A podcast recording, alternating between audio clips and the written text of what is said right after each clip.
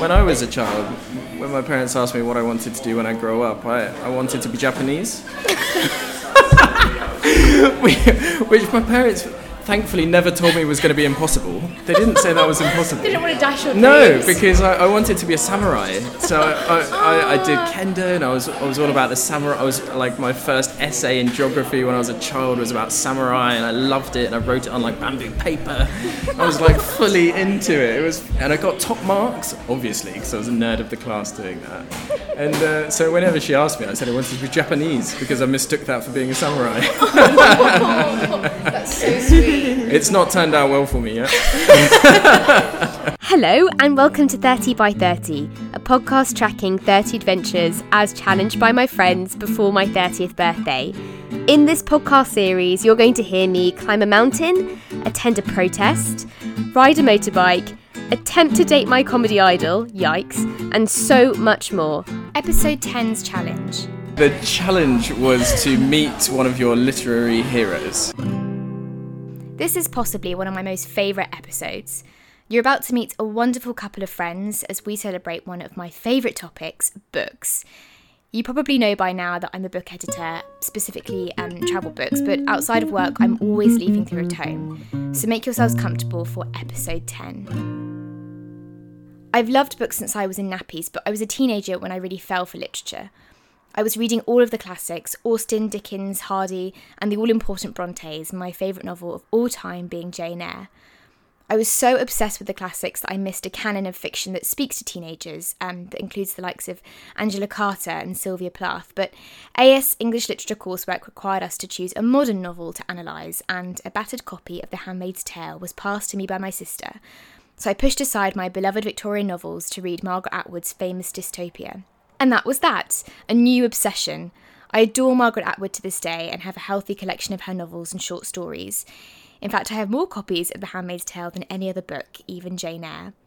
Obviously, Atwood has gained a lot of press in recent years with the TV adaptation of her famous novel, but my love affair with the writer began over a decade ago. And so this year, when it was announced that Margaret was publishing a sequel called The Testaments, me and two of my friends went to see Atwood talk to a journalist on the launch day. As a geeky book nerd, this is probably the book event of the past decade, other than perhaps the sequel to Harper Lee's To Kill a Mockingbird back in 2014. It was also a coup that Atwood had chosen London, not the US or her native Canada, as the place to launch and discuss the book at an event that was screened in cinemas across the world. So I'm at the National Theatre and I'm here to see Margaret Atwood talk about The Testaments, which is the sequel to The Handmaid's Tale, which is one of my most all time favourite books. Um, so it's actually really exciting because um, she's going to be talking about the book, she has some special guests. Um, we've all got a copy as part of our ticket, and um, I imagine there'll be some readings. Um, but it's just, it's really exciting that I'm going to be in the same theatre as Queen Maggie herself. Did I have the chance to actually meet my literary hero and tick off one of my challenges? Well, no, obviously not. She's probably the most famous living writer with a protective posse of PR professionals around her. Um, in fact, since I saw her speak with my two friends, she's gone and won the Booker Prize for the Testaments along with Bernardine Evaristo. But I caught up with my challengers, Tilly and Luke, in the literary city of Bath. How do we know each other? So we went to secondary school together. Yes, we did. Yes. We were in different houses. We were. Um, so I was in Horsley and you were in Webster. Yeah. Um, and we started there when we were like 13. Yeah. And then up till 18. When I talk to people about that school, they all say it sounds like Harry Potter. really? It looks like Harry Potter It does. when you actually see it. Yeah. For someone who's never been to that school, when Yeah. you drive up and you see the grounds, it's amazing. Yeah, it's and lots of It is people. amazing school. Yeah, and I think because we talk about houses, and it had some really Yeah. nice traditions. Yeah. That were a bit posh, maybe. Yes. people are always like, "Oh my so. god, you went to Harry, you went to Hogwarts." Yeah. Which house would you have been in if you're in Harry Potter? So I thought through and through, I'm a Hufflepuff. Absolutely. Yeah, I would have said through that. and through. I would have then said ve- that. very, very recently, I did the test, and I've always wanted to be Ravenclaw, and it, and I did it, and I was just like, boom, boom, answer, answer. So I was like, I know I'm Hufflepuff, I know I'm Hufflepuff, and they put me in Ravenclaw. so I'm having a real crisis of identity. crisis. You finally got what you wanted. I know, I know.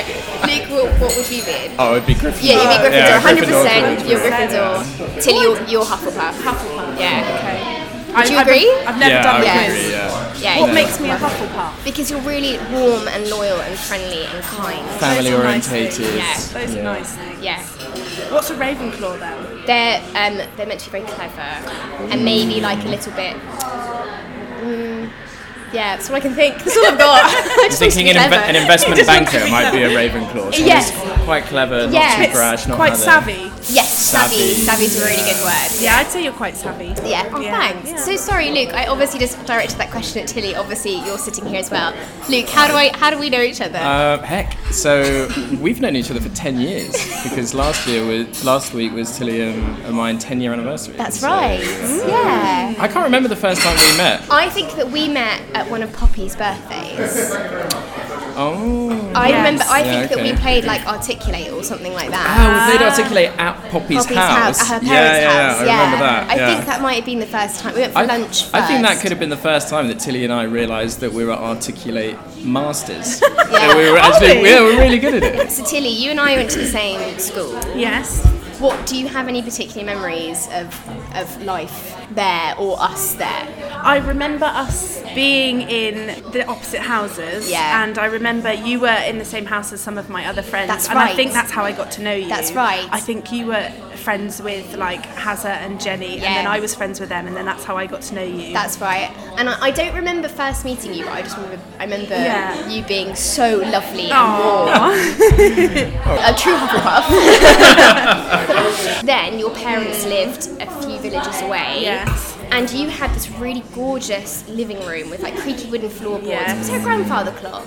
Yeah, there was Yes, just outside. in the of- hall. yeah, hallway in the there was, hallway, and yes. a really big fireplace. Yes. And and I remember y- your Christmas tree was huge, and everything yes. was just really beautiful. And I think it was like a little drinks party or something. Ah, probably. I do remember having a couple of drinks, sort of Christmas party things. Yeah. Was that like a dinner party that I did? It felt quite civilised, yeah. And Well, my birthday's actually near Christmas, so it might have been might a have been birthday, birthday. thing. You're right. Mm. It was probably a birthday party. And because we were talking about how your brother's about to turn 19, and I said I remember picking him up. I remember picking him up that evening. At that evening, Yeah. so we must have been quite young then, because Yeah. I when I started at school with you, he was only two. Yeah. So actually, he was just a little baby. Yes, really. yes. And so he must have. It must have been in our first couple of years. Yeah. I, remem- remember that, and we, we always used to come round and watch films together. Yeah, that's right. And I remember staying at your house with Jenny Ah. one one, and we were downstairs. Yeah, in the den. In the den with the snake. yeah, with the snake. Oh, the snake. Yeah. Yeah, I forgot. Was about that the Hector's snake. snake? Hector's Oh,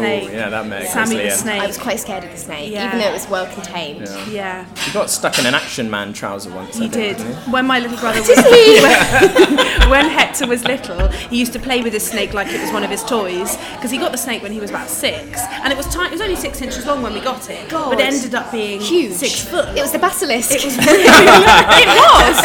very, very kind and calm though. Yeah. Not trying to eat anyone. It was just really friendly. Yeah. But he used to play with it with his action men, and he once tried to feed it through an action men trouser. But, but the trouser did not have any stretch in it. It was just pure, I don't know what it was made of, cheap fabric. And he came to my mum being like, Mummy, help. this action man was wearing half a trouser. I mean, the snake was wearing half a trouser. And my mum had to delicately cut these trousers with nail scissors because she didn't want to cut the snake. Of course not, of course And cut the action man trousers off. Oh that Oh was my- one of many things Hector did with that snake. Fine. That sounds awful. I didn't mean it like that. Sorry, Hector. Sorry, Hector, if you're listening. and I also remember your 18th Red Hot and Raunchy oh, party. Oh, that's so embarrassing to think about now. I mean, what was I thinking? Yeah, yeah. There's quite a lot of photos of that on Yeah, Facebook, there's a lot of photos, well. and I think my mum rather appropriately slash inappropriately made a cake which had boobs on it. Yes, that's right. I remember the She did. There were just boobs on the cake. When I, when I first started going out with Tilly, obviously I had Facebook stalks backwards, and I was like, "What the hell is this?" oh, cringe.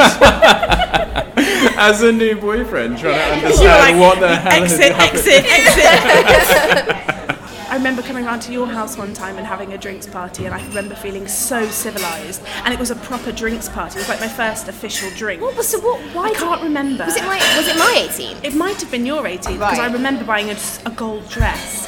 and I loved You my did gold, wear a gold dress to shimmery my gold 18th. dress. No, you looked fab. Thanks. I remember that, and you had and you had curly hair at I that did point. have yeah, curly hair, yeah. and I remember going and thinking, "I am uh, this. I'm a grown up. This is a grown up drinks party." Yeah, but So do you remember my cake? Because your cake was a your Boobs. 18th Very was inappropriate. boobs. Mine was a pirate ship.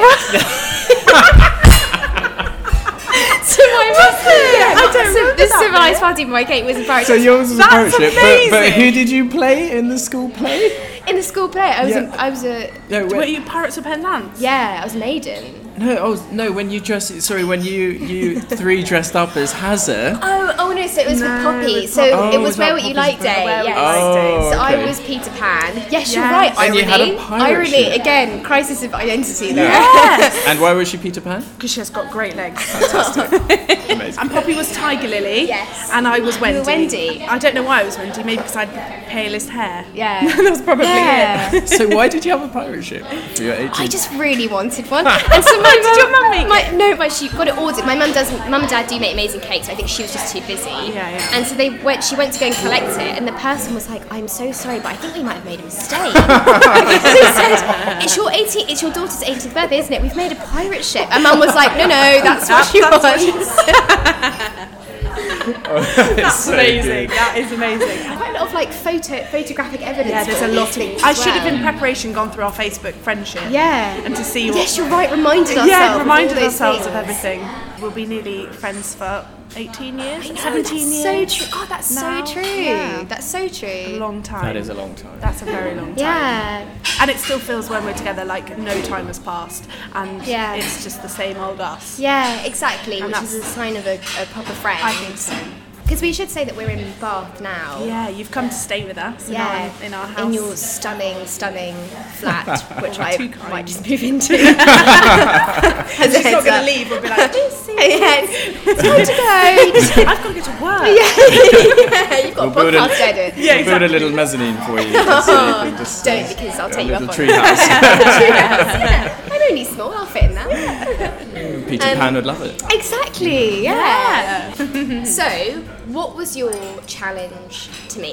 The the challenge was to meet one of your literary heroes. Yes. And ideally, I think you said to get a photo. Yes. Well, that was just for evidence, so that you didn't come and say, "Oh, I did it." Yeah, by the way. Oh, by the way. I bumped into them in this coffee shop. Yeah. I saw them from afar. Yeah, Yeah. exactly. Well, I didn't technically complete it in that. Do tell. So my literary hero is Margaret Atwood. Okay. Always loved her. Great Yes. surname. Great, great surname. I've loved her since I was at school, mm-hmm. and I read The Handmaid's Tale when I was 16. And so from, since then, she's always been my most favourite author. Mm. I worship her. And this year, a few months ago, she published the sequel to The Handmaid's Tale, which is called The Testaments. Yeah. And I paid a fairly hefty sum of money to be in the same room as her. Wow. And to hear her read from it, and it was her. It was on the, the, the launch day, oh. and there were readings, and it was televised in cinemas. Was so that people it? could watch us in that room that's listening cool. to Margaret Atwood Okay. and whatever. And So- you went to the real thing. You didn't even watch it in the cinema. no, I didn't. I was in, the in the real- room as her, and I could have pulled some strings and met a author because I work in publishing. Yes. But my literary hero is Well, then that would- and I'm never gonna. I was never going to be able to meet her. No. She's huge. Yeah. She's probably the, the most famous. And if you one ran at her, her bodyguard would probably well, take it- you out. And I don't want to be the person who like kills the, the you know Man Booker Prize winner 2019. Killed by a superfan. yeah. Challenge gone wrong. Yeah, That would be a fail. Yeah, the podcast end, up, end the whole thing. I would, I would genuinely then just want to live in a tree house. Um, Well, I think that's that's sort that- of a pass. Yeah. Because you have been in the same room as and definitely listened to live, and I think that counts. Yes. Um, I think the photo thing was just a, as a proof that Yes. you got close. Yeah. I- and I I think- think you've sort of got close. thank you. I think it, it, thank dep- you. it depends what Well, you he's got. going to be a bit more. I, no, I'm not, not critical. No, I think you've completely passed it. But it completely depends on what you got from the experience because the the task wasn't meant to be to meet your literary hero. Yeah. It was. It was only a literary hero because your heroes are literary Yes. ca- uh, writers. Yes. So for Tilly, it would be someone else. But the point of meeting these people in person is to see their character, their quirks, their human essence. Yeah. That when you're watching uh, an interview or you read something on the news or you see them on the TV, they're they're sort of a, a character and they're putting on something. And I wanted you to meet one of your literary icons to show that. These people are not gods. Yeah. These people are completely human. Yeah. They need to drink water. Yeah. They need to breathe air. Yeah. Uh, We're in the land of Jane Austen, Yeah. and if you met Jane Austen, she'd just be a person. Yeah. But people around here are putting her on a pedestal. And, you know, she's this huge character, and to to meet someone and and see their human traits. Yes. So it Margaret achievable. Atwood, Yeah. she famously, when I think The Handmaid's Tale won, I don't know, an Emmy or a, a, a Golden Globe, whatever, Hmm. she went up onto the stage with her handbag. You know, like all of them there and they're in their finery, Right. and she was there like in a trouser suit with a long scarf, and she was there with her handbag. And so many people on Twitter were saying, uh, my um, Patronus would be Margaret Atwood with her handbag. Expecto Patronum. There's just Margaret Atwood just there, like swinging her handbag. Um, she was really great. She's she's terrifying.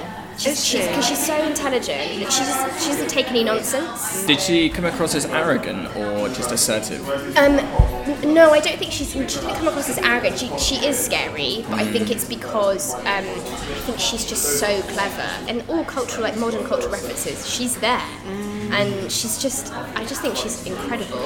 Um, I don't know any many other writers who write such a massive variety of books. She's done sci-fi. She's done you know like 19th century murders. She's done sort of modern day. She's done everything, and and so many authors. I, te- I they kind of write the same book again and again, as I would. Yeah. Once they've got a genre, they're So- They stick to it, yeah. and they know how to do Ex- it, and they can just churn out, Yeah. you know, books of ve- very That's- similar. Yeah. That's also something that would have come with experience. You know, she did say she's 70 years old. Yeah. What do you think Margaret Atwood at 30 would have been like? I When did she write The Handmaid's Tale? Uh, uh, in the 80s, so how long ago was that? 30, 30, 30 years ago. So she Yeah. would written that when she was about 40, 40. yeah. Okay.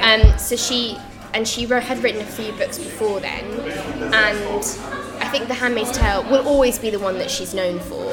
Um, but she's written, she had written a few more before then, and they weren't as good. I mean, The Handmaid's Tale is brilliant for a reason. Do you think she would have been as ballsy and confident at 30 as she is now at 70? I think so. I think I, I personally think it's with just in her character. But you're Yeah. right in that I guess she's got life experience. Yeah. We, we inevitably all do change. But I think to have written a book like The Handmaid's Tale when you're 40 and to be building up to writing that, I think it says a lot about mm. you as a person. be fascinating to sit around like a breakfast table with her when she's completely relaxed Yeah. and just find out how her inner monologue is just sort of tinkering along, Yeah. how she's thinking about certain things, what she's doing on purpose versus what she's doing just out of character. Yes. Yeah. Yeah, because a lot of it might just be a persona that she puts on that goes with her. Definitely. PR Margaret. Yeah, Yeah. Yeah. exactly. The Yeah. person who wrote these really ballsy books Yeah. has got to be a bit ballsy. Because if it was this really different person, you'd think, where has this come from? Yeah, and I do also think it was incredibly ballsy to write a sequel 30 years after Yeah. the first book, when a series has been made about it and won loads of awards, Yeah. Mm. and in the current climate, admittedly she's Canadian, but sort of with you know President Trump just across the border, and now The Handmaid being a symbol of female oppression, Yeah. uh, it, it's known across Did, the world. did she write it because of the TV series and because people were asking questions about afterwards? I can't remember what she said. Um, Did she always want to write a sequel? Well, she said for a long time she wasn't going to. Okay. But then I think that possibly what she did say was with everything that was going on. Mm. Um, I, you, when you kind of feel like, well, you'd be mad not to cash in Yeah. on how well, Well, that's it's what I was thinking, yeah. Like, obviously that And must sh- have been part of it. But I think probably, I think she was more thinking, well, no, this is the time to actually to write. It's ballsy, but this is the time to write a sequel. Mm. Do you think she's your literary hero because of the books that she's written or because of the character that she is that has written those books? Oh, good question. I think probably it's a bit of both mm. because I do love her books, and that was one of the first books I read.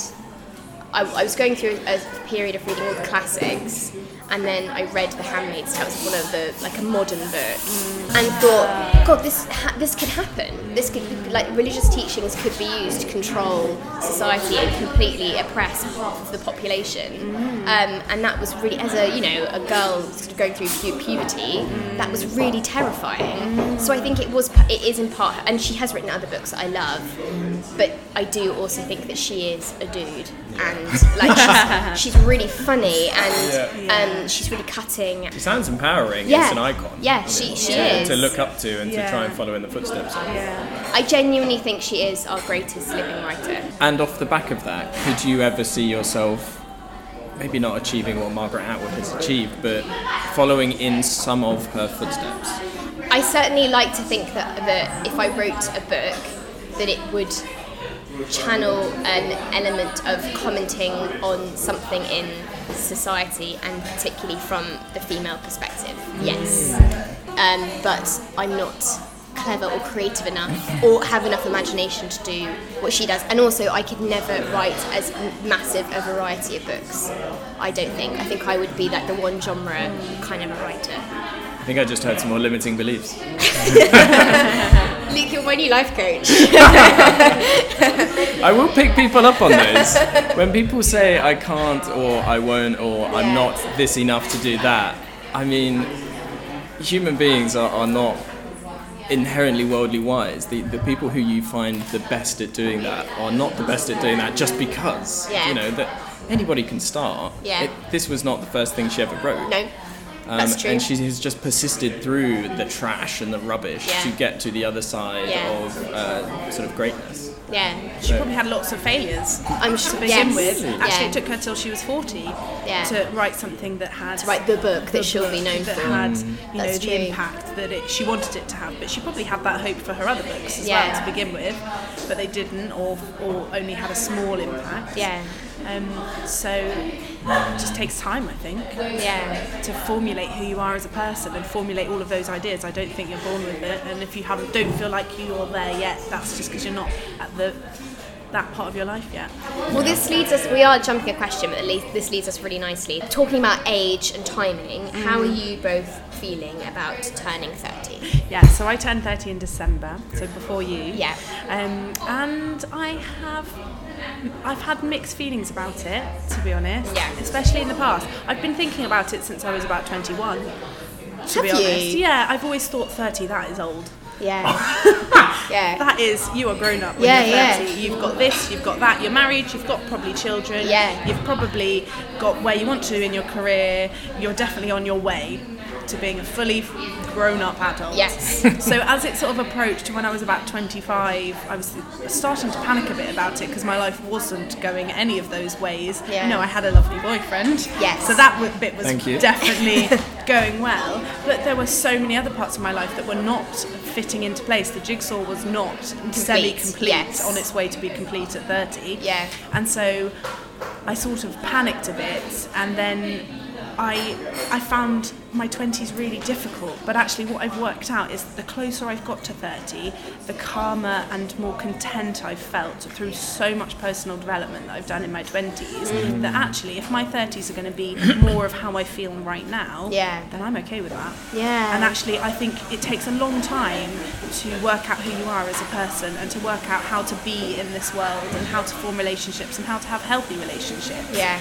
and I think I've learned a lot of that in my 20s and I think now going into my 30s if I can use all those skills to feel happier and to feel more content and to be grateful for what I've got and for who I've got then actually I think my 30s are going to be a calmer place than my 20s I mean, that to me sounds like a thirty-year-old speaking. Yeah, Like, that sounds like a mature adult giving a reasoned response. All right? of that sounded really, really intelligent and down to earth So and how do very you responsible. how do you feel now? Do you feel like you, you're turning 30 and you feel like a 30 year old and you're mat- you're a mature adult like you thought 30 would be?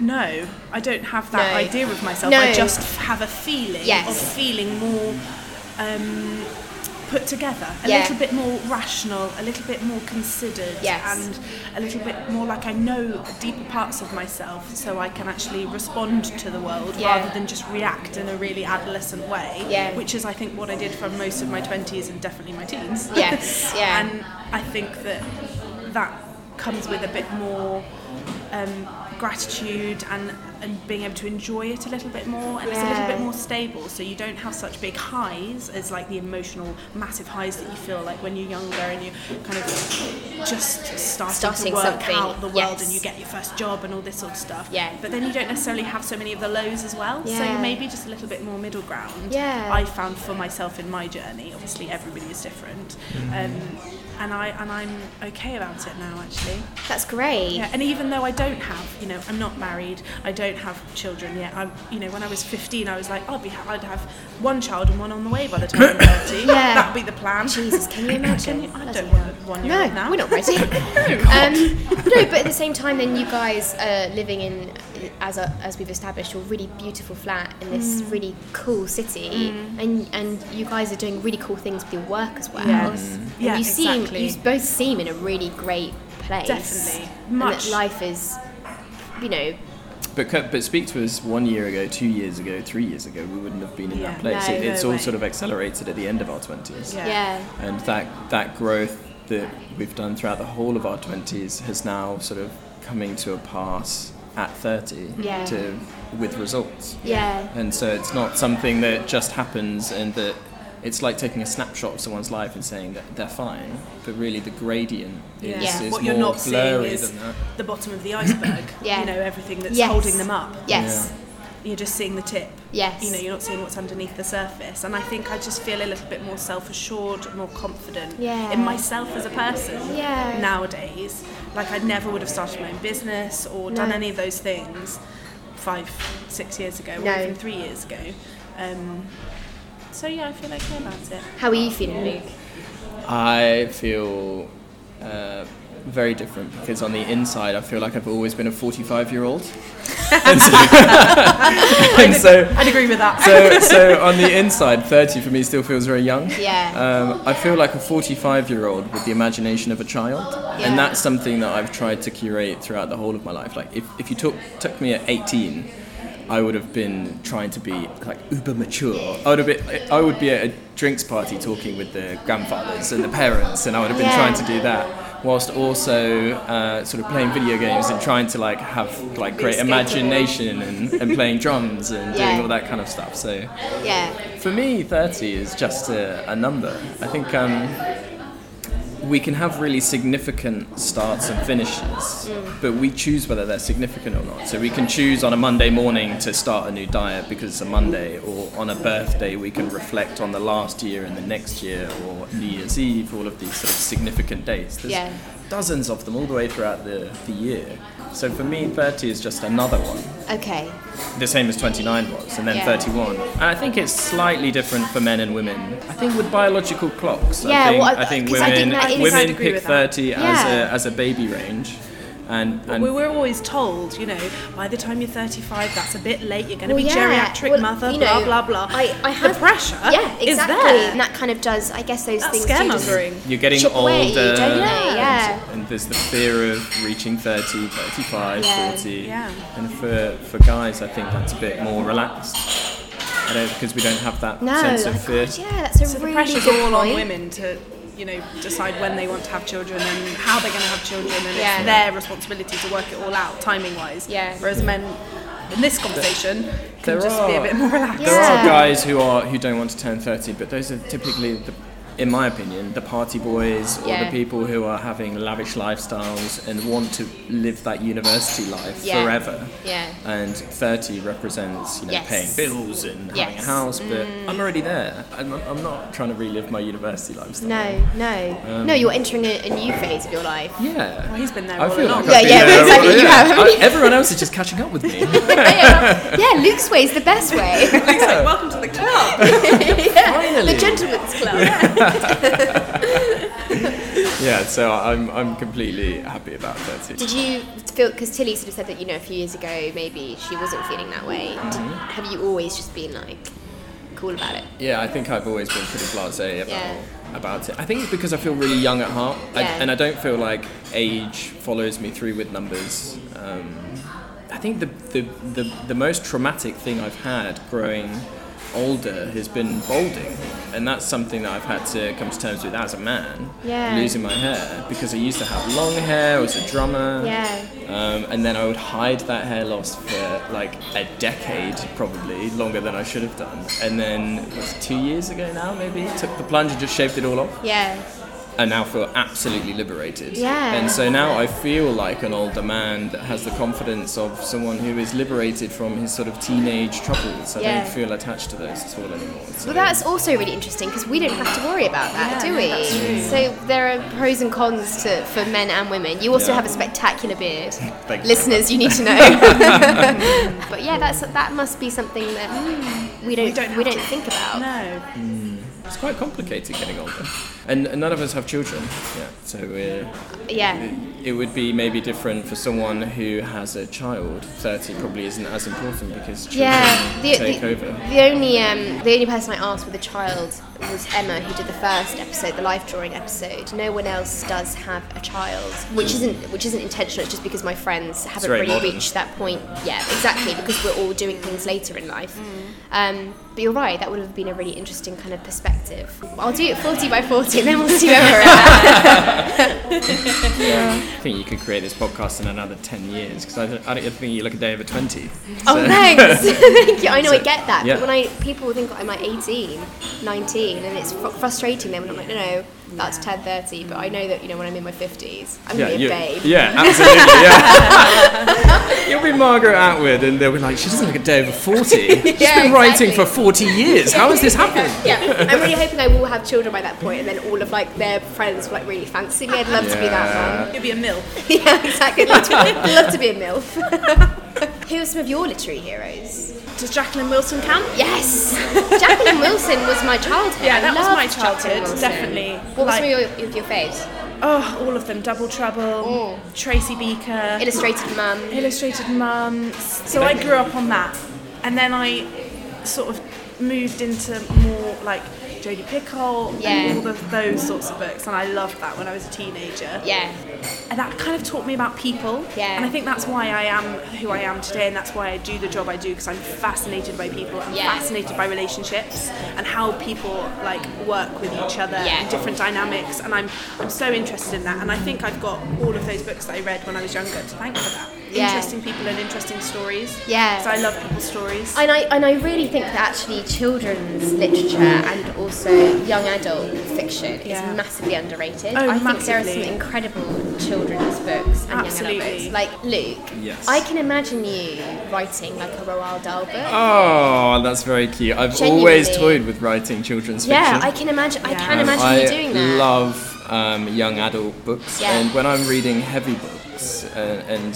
and fiction Mm. or non uh, non-fiction, I'll I'll always in the gap read a young adult fiction because it helps me get back into reading Yeah. and enjoying the story and the imagination, and then and then hitting back into a, a non-fiction. I missed out on um, the Northern Lights, and so this year because it's the BBC adaptation. okay.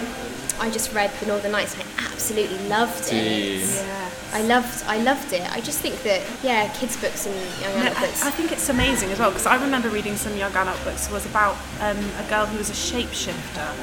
I can't remember. Yeah, There's a whole is- series of them. Yes. And I loved them because they were sort of like fantastical. yes, it was sort of fantasy, but also like with like a really fun, there was really fiery character. Really fiery, and it was really quite scary at points, but interesting as Yeah. well. And obviously, we all read the Harry Potter. Yeah. I remember reading the big number four, Yeah. like It's- lying in the garden. It's the kind of thing that you can get lost in, and when you're a child, like losing your world and finding another, it's such a powerful thing because our, our, our brains uh, don't really know the difference between imagination and reality. So if you're reading uh, fiction and you're finding out relationships and you're, you're being led down sort of the way the world might work or can work, that Yeah. can really affect how you behave as a human being. or As an Definitely. adult. Is there anything else that you? Is that woman hoovering the windows? Yes, she is. She's trying to get rid of all the Condensation. condensation. It's a very rainy day. Is there anything else that either of you would like to say in this public forum? I would like to mention. Uh, so you asked about uh, our literary heroes. But if we go back to the reason why we asked you the question, Yeah. it came from meeting uh, an icon of mine. So whenever I was um, growing up or wanted to be an engineer, I dreamt of meeting James Dyson. Yeah. So meeting him was like a, an ultimate ambition. So the reason why I think we challenged you to meet your literary icon is because one day I ended up working at Dyson. Mm. And I was sat in a meeting just like this. There were three people there. And we just sat around this table. There was like a chief engineer, there was my boss and me, and we were just sort of sat there chatting. And then in walks James Dyson. And so I'm completely shell shocked by this point. I'm like, I've seen him in pictures, I've seen him on the news. I've read his book. I've read his autobiography. I feel like I know the man. Yeah. Like he's a god amongst men Yeah. for, for me. Yeah. And I'm thinking, wow, fantastic. And then what really sh- sort of surprised me is he sat down and my boss said, James, this is Luke. And he spoke in exactly the way James Dyson sounds that I'd heard on the radio. He was coming out of his face. Yeah. And uh, he was like, and he said, "Hi, Luke. Nice to meet you. Uh, you know, thanks for joining the project." Like, and then continued to ask me questions for the next two hours. Yeah. And I always thought that being a top inventor or top engineer meant you had to know everything. Yeah. And that you had to be the one with all the knowledge and you were going to be Yeah. designing it. Turned out he didn't have any of this knowledge and he was just inquisitive. And and so sort of humanizing a figure like that for me has given me so many more tools to follow in the footsteps of someone like James Dyson. I think that's where this challenge started to take those people off the pedestals and to to understand that you can uh, adopt those qualities, that they're just human qualities, and usually it's just being curious. Yeah. Well, it was a really lovely challenge, and I really enjoyed my evening breathing the same air as Margaret. um, but more than anything, what a wonderful chat. Yes. It's been so great, actually, just to come and, and have you to stay and to see you and spend so much time Yeah. With you. know it's hard. It's hard Yeah. having friends Have you all to scattered. ourselves. Exactly, and you know it's it's kind of I guess this is what happens when you grow up. Yeah. But then your friends are in different corners of the Yeah. earth, and that kind of quality time together. And as we were saying, just to then pick up where you left off. Mm. But there aren't many friends that put such a massive smile on your face to meet up with. You know, you're just such a bundle of joy to actually to meet and to talk to, and you, you know when you're looking forward to a meeting and you. There's, there's so many times these days where you go to a party and you think I can't wait to leave that party. Yes. Or, I- you know, I, I'm only turning up so I can leave. Yeah. Uh, yeah. And whenever we get the chance to meet you, it's it's completely the opposite. Oh, oh, you guys, thank you so much. thank Honestly, you. I'm, I'm not leaving. I'm looking forward to my treehouse. So, not the most convincing pass to a challenge, but catching up with Tilly and Luke and reflecting on our past and future fills me with all the feelings. What we didn't say on the recording, which I can't forgive myself for, is that one week before I visited them, Tilly and Luke got engaged. And I can't think of a sweeter, kinder couple, and I'm so excited for the next chapter in their love story. I asked some of my friends who their literary heroes are and why. My favourite author is Haruki Murakami.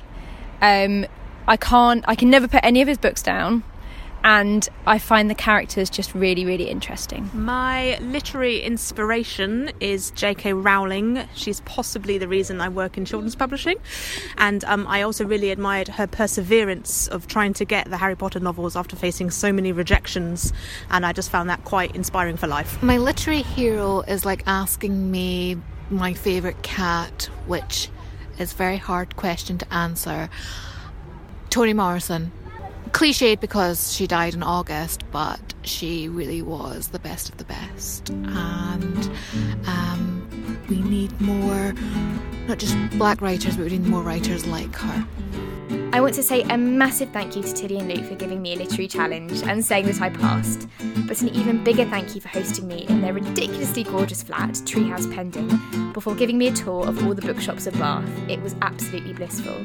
Next time on the podcast. And no, you are right actually, because i did used to get pissed because then I'd get the munchies at like 1, 2 a.m. and just sort of like just repeat oh the my word gosh, chips. you sent me out for chips once. Yeah, yeah. So actually, I feel like that was something of a misremembering. That was a lie on my part. Um, yeah. Apologies, thank you for fact checking. it's fine. I just feel like all your listeners really should know the truth. Bye for now.